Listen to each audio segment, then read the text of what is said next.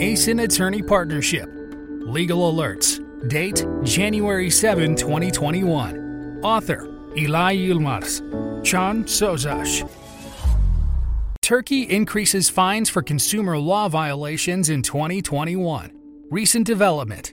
Effective 1 January 2021, higher fines will be imposed for certain violations of the law number 6502 on protection of consumers. The fines will increase by 9.11% from 2020. In particular, companies that used unfair terms or failed to use 12 point bold type with clear language in consumer agreements failed to provide a guarantee certificate, or failed to provide explicit or legible safety information to consumers for goods deemed potentially harmful to consumers or the environment will be subject to a fine of TRY 452, approximately 61 US dollars per violation.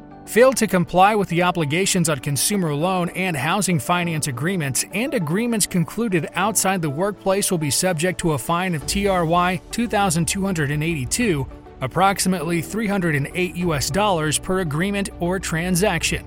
Made deceptive or misleading representation through mass media advertising will be subject to a fine ranging from TRY 11,429 to 457,308, approximately 1,548 to 61,798 US dollars per violation.